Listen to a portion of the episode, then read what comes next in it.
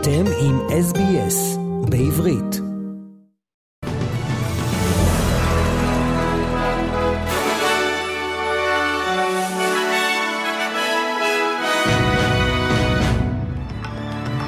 SBS והרי עדכון החדשות ליום ראשון ה-31 לדצמבר והמלחמה בישראל, ודובר צה"ל התיר לפרסם ששני לוחמים נוספים נפלו בקרבות ברצועת עזה.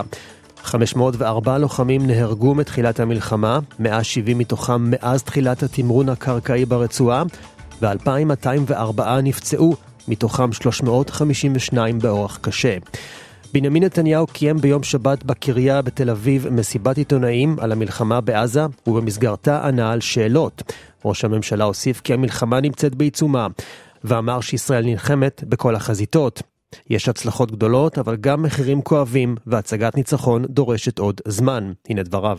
השגת הניצחון דורשת עוד זמן. כפי שאמר השבוע הרמטכ"ל, המלחמה תימשך עוד חודשים רבים. המדיניות שלי ברורה. אנחנו ממשיכים להילחם עד השלמת כל יעדי המלחמה, ובראשם חיסול החמאס ושחרור כל חטופינו.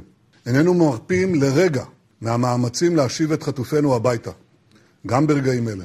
אנחנו נבטיח שעזה לא תהווה עוד איום על ישראל, שלא יהיה בה שום גורם שמממן טרור, שמחנך את ילדיו לטרור, שמשלם למשפחות הטרור. ומהלחימה בדרום ללחימה בצפון, שם חיזבאללה ממשיך לתקוף ללא הרף את יישובי הצפון.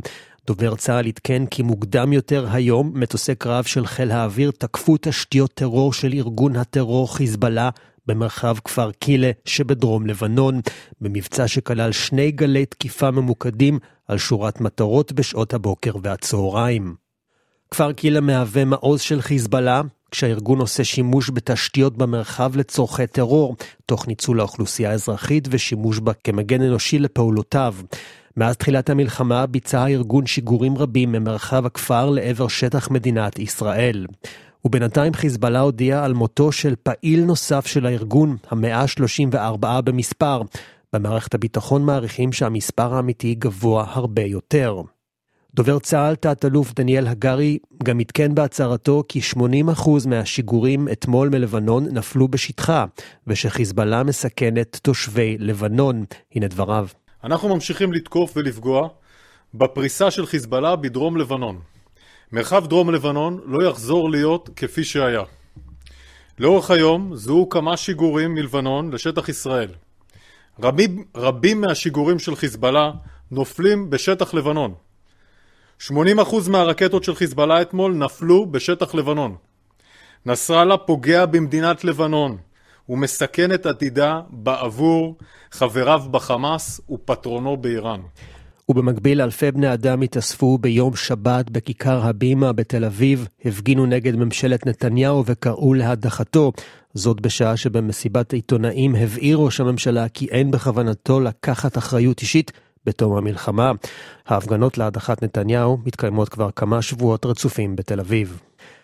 ולנושא החטופים, ראש המוסד דדי ברנע הודיע כי חמאס מוכן עקרונית להיכנס למשא ומתן על עסקת חטופים נוספת. העסקה שעל הפרק מתבססת על מתווה ורשה. השיחות שניהלו בפולין ראש המוסד, ראש ממשלת קטר, מוחמד אל-טעני וראש ה-CIA, שעודכן בינתיים בשינויים ובתוספות.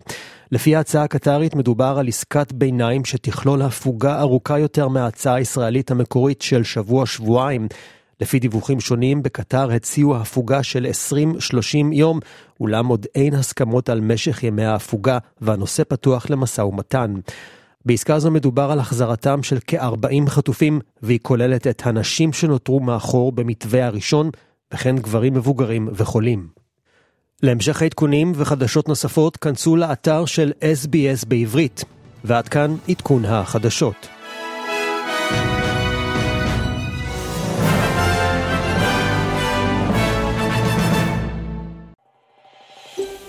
רוצים לשמוע עוד סיפורים?